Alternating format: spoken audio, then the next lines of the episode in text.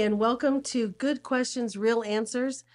I'm Kimberly with Lion and Lamb Ministries. This is Monte Judah. Hi, Monte. Hello. And welcome to all of you. We're so happy that you've joined us today. We are receiving lots of questions, Monte, so we'll get started right away. All right. And hopefully cover a good number of them. Okay. Our first one today is a question about the tribes of Israel. And our, follower asks Is it important to know which tribe of Israel we belong to? And how would we find out that information? How would we know? I want to say both yes and no to this. Yes, it's important that you know that you're part of Israel, of the, the whole house of Israel, mm-hmm. that you're part of, because Israel's the name of the kingdom, and we want to be part of the kingdom, so that means you are part of the house of Israel. Now, as to specific tribes, there are certain people that that's very important to. Yes. For example, if you're a Kohen, you're a priest, well, it's important to know that you're the tribe of Levi. And the Jews, for the most part, consider themselves to be the tribe of Judah. But the reality is, we know there's some Benjamites that are in there. We know that there's some Simeonites in there, but they're all called Jews because they were part of the southern kingdom. Beyond that, it's very difficult to really assess. In other words, I have a Jewish background, but for me to even go back and really do it, it's a struggle. Mhm. And what difference does it make? I'm saved the same way anybody else is saved Yes. by faith. And by the way, when I get to the kingdom, I'm going to be rewarded the same way other people are going to be rewarded. You know, and it, it, nobody's going to go, "Oh, well, you were Gentile, so you." No, God doesn't operate that way. Right. He's the God of the whole world, and all the people belong to His kingdom. But He uses Israel as the symbol of that kingdom, and it helps to teach us a lot of things about the kingdom through the nation of Israel and the people of Israel. Now, let me answer the question that is yes, it's important. And that has to do, there is a prophecy that says that there's going to be the 144,000 sealed, Mhm. and it lists the tribes and says 12,000 of that tribe will be. Now, the, for them in that day, that's going to be very important. Mhm. That will be very specific. The scripture addresses that very direct. But for the moment, for us, the believers right now walking around today, prior to that ever taking place, it's way more important that we know we're sons and daughters of Abraham, Yes. that we have our redemption through the Messiah, the King of Israel, and that we're included in his kingdom. We are part of the whole house of Israel. We follow the same commandments that Israel given. We have the same covenants. We have the same baptism, same spirit. Mm-hmm. We're to be in unity with that. Sometimes people look at the tribal things to try to show distinction. At this point, I wouldn't recommend that. If you're able to discover something, who knows whether that's correct or right or whatever, if, if that's meaningful for you and that encourages you in your faith, well, okay, I'm good with that. But I can tell you right now, if you're Jewish and you go down to Denny's, and I think you pay a buck fifty-seven for a cup of coffee, you can still get the coffee with a buck fifty-seven, and they don't even know you're Jewish. I mean, you- can still get it. Right. It it really doesn't mean anything. It doesn't make any difference before the Lord in His kingdom. Yes. I think sometimes people find it interesting, just as, you know, Yeah, a, a point of interest to find out about yourself, just like, uh, you know, your genealogy or things like your ancestry. Right, You know, right. ancestry.com, 23andMe, all these are very fascinating programs to learn who your grandfathers were, your great grandfathers, what did they do, where did they come from, where did they live. They help you with your identity. Mm-hmm. And I think when we get to the kingdom, I think the Lord's going to sort all that. We're going to find out who we really are, and who, where do we descend from. And I always tell everybody that when we get to the thousand year kingdom, I'm going to spend the first 500 years learning all about my ancestors. There you go. And then I'm going to spend the last 500 years learning about all my descendants. There you go. So- yes, so- we have a lot to learn We have a will keep us lot, busy a for lot, eternity. A, a lot of fun in front of us, a lot of enjoyment. Exactly. Well, thank you for that. And I hope that clears that up for our viewer. The second question we have today is from John. And John has been watching lots of our teachings that we have on our, our channel. And he is has a question about Gog and Magog. He was watching a, a teaching that you were doing about Gog and Magog and how they relate to Psalm 83 when all of a sudden the platform took the teaching down. So he asked, please could you do that explanation for him on this program so that he can know what you were teaching about that day? Yeah, if I recall correctly, I was talking about Psalms 83, and it specifically describes an enemy of Israel that literally loves bloodshed, Yes. that they are treacherous, uh, they are tyrannical, they, they're horrible. Basically, it's a description of the enemies of Israel in the last days. And right now, today in Israel, Israel has enemies that, if you read Psalms 83, boy, that's a good description of the enemies they're facing right now. I think the reason why that particular thing was taken down was I may have actually mentioned the name of some of the people there, and they probably were opposed to me pointing that out. Yes. But I'll let you do your own interpretation. You can go in, you can read that scripture, and you can look at the present day situation. I'll let you make your own interpretation as to who you think that is. But I'll say this much I think they're the enemies of Israel. Yes. Okay. And to to the point of his question, Gog is the is an enemy of Well, Israel, Gog- Magog is more. Gog, Gog is a name, mm-hmm. okay? It's actually an ancient historical name. Mm-hmm. And Magog means the mem, the meme means from Gog or joined with Gog. In other words, it's a confederation of enemies. And Gog and Magog is a term that's used mm, several times in the scriptures by the prophets to talk about the ancient enemies, the ancient co- confederation of enemies that have come against Israel. And they are particularly characterized, it'd be at the end of the ages. Uh, things will happen at the end of the ages that involve Gog and Magog Yes. coming against Israel. But tell you the truth, it's a pretty abstract term. It's not terribly specific. It's really just trying to say, if I were to make a substitute, I would say the confederation of all of Israel's enemies. There you go. That's the way I would uh, define that. Okay. Well, there you have it. There's your explanation, and we're pretty certain this time it won't get taken down, and he'll get that full explanation. Okay. All right, our next question is from Christopher. He's new to the Messianic movement, and he asks this question Where specifically are the jots and tittles that the Bible mentions? Where are they found in Scripture? And what historic or prophetic implications do they have? Okay, that's a very, very intriguing subject. A lot of people don't know about this.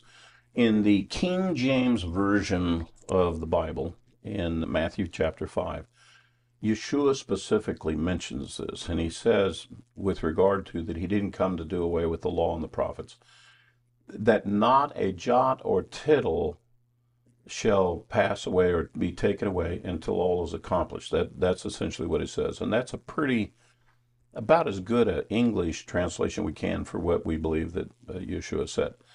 Um, what most modern Bibles have done is they've changed jot and tittle to the phrase not a letter or a stroke of a letter. Or, or they'll say sometimes in some version, not an iota. Now, iota is the smallest letter in the Greek alphabet. Mm. They're trying to find some way to explain what Yeshua said that even the smallest parts will not go away. But the reality is this King James was actually right about this. Jots and tittles are actual special scribal marks that are put in the scriptures. The Torah itself has about two dozen of them, and they come in four classifications. Hmm. And if you want more detail on this, you can get a good Bible dictionary. And it will explain, when it explains the Hebrew language, it will explain what the jots and tittles are. You can go to the Jewish Encyclopedia and ask about the Torah actual text, the scribal work, and they can explain some of these things. So here's the classification. The scribes take certain letters in the scripture and they enlarge them. Right. Some letters are made small. Then what they will do is they will stigmatize a letter. They'll twist a letter. They'll do some. They'll write it in such a way. that In the case of, there's one called the broken vav, mm-hmm. where the vav is drawn and it's it's broken. It's in two pieces. There's another one called the inverted nuns, where they take the letter nun, they draw it backwards. Mm-hmm. Um, and then the final classification are what we call the jots. There are four places in the Torah where the scribes put dots above the letters of certain words. And there's these four particular verses. If you pull them all together, they kind of have an interesting message. Mm. Well, each Hebrew letter has a teaching and a meaning to it. Right. If you take a letter and you make it emboldened and make it large, you're saying, as I'm reading the text, that the meaning of that letter is stronger here to, to understand there's something it, it being expressed that modifies what you're reading. Same thing with it being made small. And in the case of a broken letter, a stigmatized letter, there's very specific instruction with regard to it. Now, like I said, in the Torah, there's about 24 places where jots and tittles show up. There are four places that just jots. There's several large letters, small letters, and stigmatized letters. Just for fun, let me show you how incredible this really is. I'm going to pull out a dollar bill. I don't know if in the camera you can really see it. You see that symbol, that pyramid symbol right there? And then they got that eyeball that's above that. Mm-hmm. Do you know what that is? The, in the jots and tittles, that's a very specific thing. That's called the all seeing eye. They take the letter ain, which means eye, and they raise it up above the baseline. It's up above the other letters, and it's called the all seeing eye of God. And there's certain verses they want you to know God is seeing this. Wow. And so it's a very powerful scribal teaching and so forth. And the jots and tittles essentially become scribal teachings. In other words, Torah teachers who dedicate them. The jots and tittles are instructing the Torah teacher make sure that you cover this point when you explain and teach the people this passage of Scripture. It's a fascinating subject, not known at all virtually by the entire Christian world Right. and only by Torah scholars. And they tend to minimize some of the stuff because they're some of it is very messianic, and they're uncomfortable with bringing out some of this because it kind of points at Yeshua and the mm-hmm. things he did, Right. and they're a little they're not so comfortable about pointing some of that stuff out. Let me give you an example about what we're talking about. In the Hebrew, one of the smallest words there is is the word et. Yes. Et. It's made with the first letter and the last letter of the Hebrew alphabet, Aleph and Tav. Okay. Now, that word shows up in several, multiple places. One of the places it shows up is in Genesis 37. It's one of the places where the jots are above.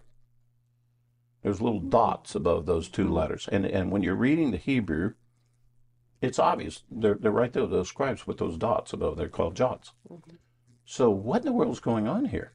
You know, what is the meaning of it? It turns out there has always been a mystery by Torah teachers because there's about 14 places where this Aleph Tav shows up in the middle of something, and they know it's a person, but they can't figure out who it is. One of the most interesting places where it's at, you've heard the verse in Zechariah which says, They will look upon him whom they pierce. Yes. In the Hebrew, there's no word for him or whom. All it is, literally, it says, they will look upon Aleph Tav they pierce. So they've always asked the question, who or what is the Aleph Tav? Right. Well, fascinatingly enough, Yeshua answers this question very directly. He says, I'm the Aleph and the Tav. Now, you probably heard it, Christians have probably heard it, oh, I'm the Alpha and the Omega. They use the Greek alphabet first and last letter. This is a Hebrew Messiah talking to a mm-hmm. Hebrew prophet. He wasn't speaking Greek, he was speaking Hebrew. Right. He said, I'm the Aleph and the Tav. Okay? And th- these are things that point to the Messiah. These are things that the Messiah spoke to directly.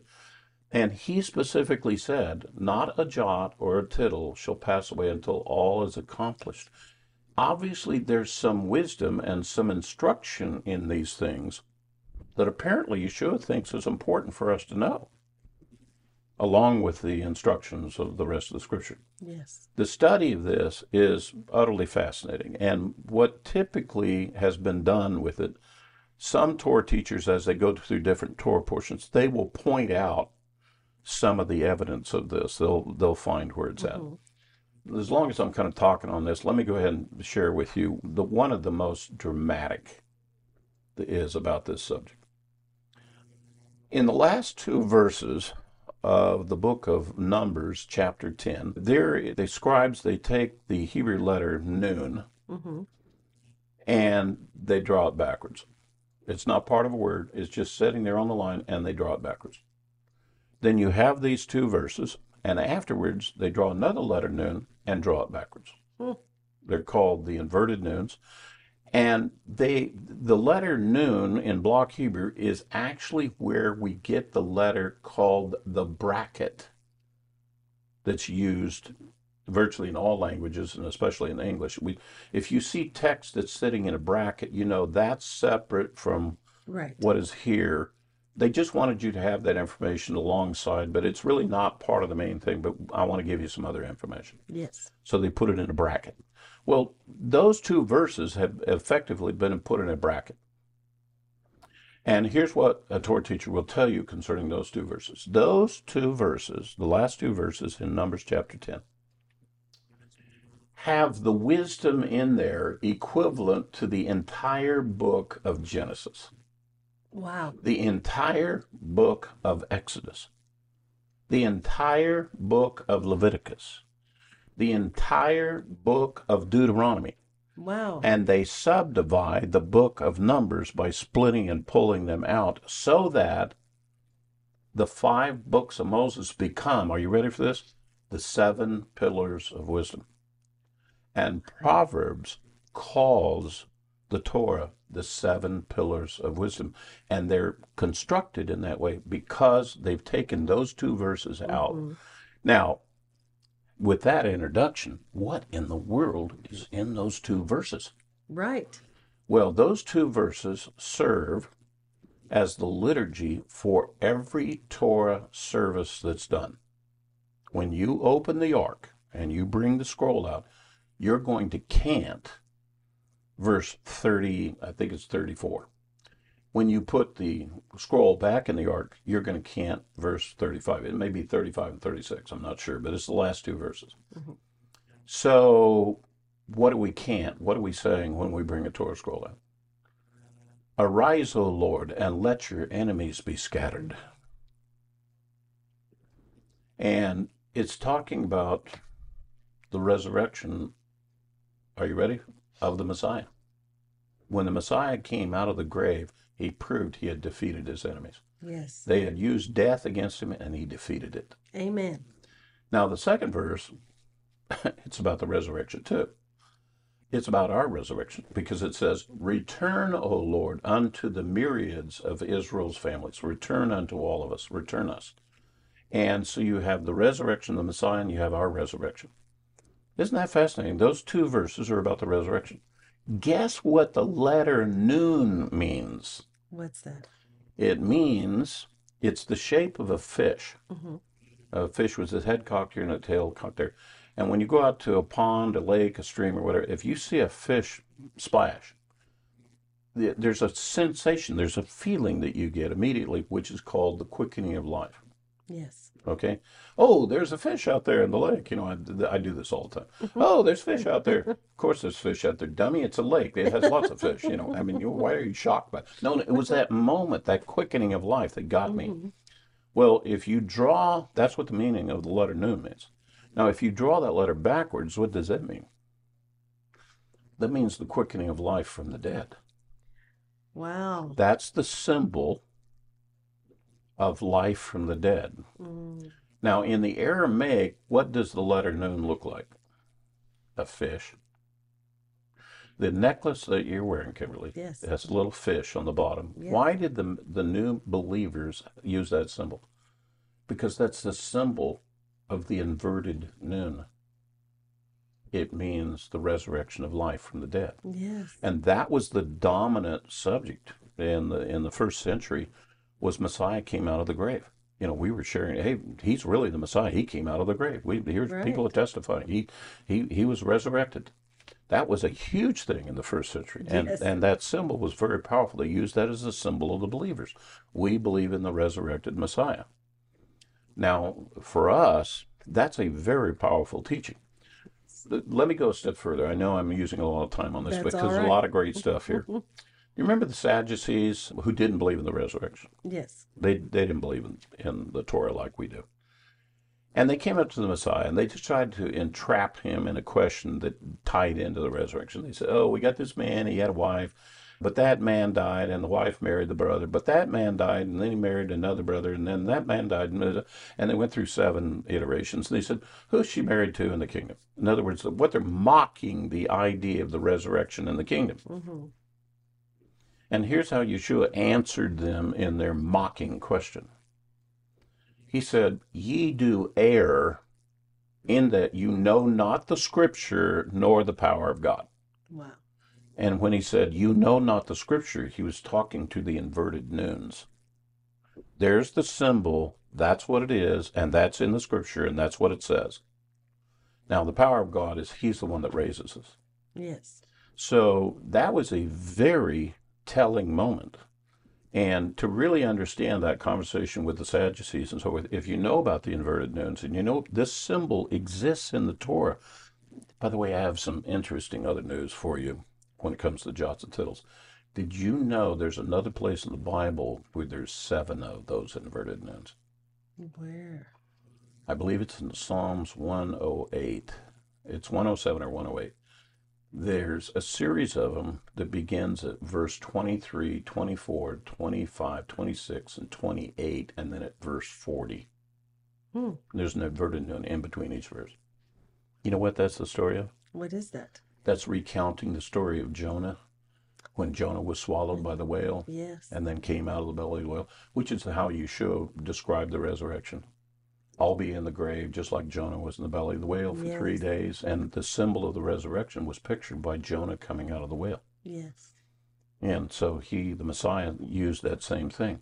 So Amazing. that fits into the fish story Mhm. too. Yes. It was Jonah and the fish. Mm-hmm. So we have the fish, the story of Jonah, which is called the sign. That's what he said. That's the only sign I will give you of me, is the sign of Jonah. Wow. That's how that all ties together. Now, if you didn't know about the inverted noons and what those meant, those particular titles Mhm. that are in the Torah, you would have no idea about all this other No, stuff that the Messiah right. was talking about. So you can understand why some Hebrew scholars that don't believe in the Messiah are a little hesitant to get into some of this stuff because it ties into the Mhm. testimony and about Yeshua of Nazareth when when he came. Wow. Well, So the jots and tittles is a is a very fun subject it's an amazing subject uh, to study. It makes me want to go dive right in and spend some time. I do have a program uh, called the Jots and Tittles, and I give you a listing of all of them, and you can go back and do your own study. And I introduce the subject. But you can go honestly, you can go to any good Bible dictionary and learn about some of these. You can go where you the meaning of each of the letters and how the letters have been stigmatized. The Jewish Encyclopedia has a whole article explain the Masoretic text of the mm. Torah, and one of the sections is the enlarged letters, the small letters, the stigmatized letters, Wow. and, and it explains all of that. Well, This is not this is not hidden mystery stuff. This has been known for a long time. Yes, been known, but but Nobody- actually, but nobody was interested but nobody knows about it. Right. Well, until you're in the Christian messianic, yeah, until, you're messianic and you start paying attention to the Torah Yes. and learning what the what it says about the Messiah there, th- well, that transforms all of your understanding about the Messiah in the New Testament. It does. It's another one of those. I've read that before and never seen it. Well, I, I use the Jeff Foxworthy comparison. If the Old Testament seems new to you and the New Testament seems old to you, you might be messianic. Well, and with that, we'll move on Okay. to um, a question from Don. He's got a question about John the Baptist. And actually, the timing of the Gospels. He's, he says, Where do Matthew, Mark, and Luke fit into the Gospel of John? The Gospel of John says that John the Baptist was baptizing the same time Messiah and his disciples were baptizing. That was in John 3. Matthew, Mark, and Luke do not begin to record Messiah's ministry until after John the Baptist is put in prison. Correct. So he's trying to figure out the timing of all of this and how does it all fit together. Okay, so let's take the four Gospels. Okay, three of them, Matthew, Mark, and Luke, we refer to as synoptic gospels. Mm-hmm. They are narratives. Yes. They're trying to recount and tell you the story of when the Messiah came on the scene and what he did and what he taught and basically what happened with. John is a completely different gospel. What he's trying to do is prove to you that he's the Messiah. Mm-hmm. And in fact, the, the last verses in the book of John I have written this book so that you might know that Yeshua of Nazareth is the Messiah, and believing in him, you might have the gift of eternal life. His purpose was not to give a narrative, his purpose was to give you the proofs so that you could step back and say, okay, I believe that Yeshua of Nazareth, he really is the Messiah. He's the one that fulfilled the prophecies, he's the one. So there's a completely different purpose and presentation in the book of John compared to the other gospels. And that purpose then causes the authors, in the case of John, to sometimes present stuff not in a sequence, Right. but in content. Whereas the others are trying to give you the best recollection they have of the sequence of events and who, who did he talk to and what happened then and all that. Uh, so that there would be an accurate record, you know, that Yeshua of Nazareth really was on the earth and he really did do these things and this is where he was at. That's the reason why you see a difference between the synoptic gospels and the gospel of John. So, one of the things I caution people is if you're trying to do a chronology of the exact sequence of events, you need to, with a little grain of salt, be careful what you do from the book of John, because remember, John is not emphasizing the narrative, he's trying to emphasize what was the significant content that took place at that point. He's trying to present proofs that he's the Messiah. Yes. Well, thank you for that explanation. And Don, I'd also encourage you to watch our new series that's on our YouTube channel right now. Why do you think Yeshua is the Messiah? It is a study of the book of John, and I think you'll really benefit from that. And I hope that Monte's explanation of the synoptic gospels versus John's gospel was helpful for you also. I think we may have time for, a quick more? question. One right. more. Okay. We have a question from Chris about mikvahs. It's my understanding, she says, that a weekly mikvah on Shabbat is a good practice. If my understanding is correct, could you please explain to me how to do this and what I should be praying when I do this? Okay, first of all, let's say this. Mikvah is only commanded when you're getting ready to go before the Lord. That's the commandment. So they used to be mikvah before they went up to the temple. Traditionally, on Shavuot, the Feast of Weeks, the people would make proclamation and make mikvah at that point. Now, today, we use mikvah. It's a symbol of um, our proclamation of our faith. You are free to mikvah as many times as you want. I would urge you that if you can, why mikvah at least every every year at at the Feast of Weeks. I do. I do it. But- if anybody becomes a new believer, one of the first things that is good demonstration of faith is to go get mikvah. As to what you should be praying, what you should be doing when you go mm-hmm. into the mikvah, the scripture tells us that you're symbolizing that you're dying to the world going into the water and you're rising in newness of life. You're mm-hmm. coming up out of the water. And that the, the water thing carries about kind of a cleaning, purification kind of thing. And uh, that that's, that's the reason why the people would go in mikveh before they went up to the temple. They didn't want to defile the temple, they wanted to go spiritually clean before the Lord. Yes. Where did we get that original thing? Well, that's what God instructed the children of Israel before God came down on the mountain to give them the Ten Commandments. He had all of Israel take a bath 1st Mm-hmm. you know, get themselves ready to receive the Lord, Yes, to be clean. to be clean, Yes. you know, before the So a mikvah carries those things proclamation of faith, being clean before the Lord. Okay. And so, just real quickly, then, what is the difference between baptism, as we think of in the Christian faith, and a mikvah? Well, they're really the same thing. The only difference is that the Christians used the word baptism because the word mikvah meant immersion. And at the time, the church wasn't immersing people, they were sprinkling them or pouring water on them. So they decided not to translate the Greek word into immersion for English. They mm-hmm. decided to keep the Greek word baptismo and they made a new English word baptism so that they could hide that the method of baptism wasn't immersion. I see. That was a little play with the words thing in the translation the church did. Uh, but Baptists found out what it really was, and so they go around immersing everybody. I see. Okay. Well, thank you so much for that. I know that that's going to clear up her understanding about mikvahs, and we may have some more questions in the future about that as well. But that is all the time we have for today. Thank you all for joining us today on Good Questions, Real Answers. We hope that you'll continue to stay tuned for more answers about biblical questions and prophetic questions that will help you as you study as well. And Monte, if you'll close us in prayer. All right. Father, thank you again for another opportunity to answer some questions from the brethren. Thank you for our brethren. I pray, Lord, that by your Holy Spirit, you would pour out your insight and understanding for all of our brethren so that we might all walk uprightly before you. And we thank you for our redemption through Yeshua, and we pray in his name. Amen. Amen. And don't forget to like, comment, and share this program as well. Tell your friends about it. Gather around the TV on Saturday mornings and tune in. And we'll see you next week.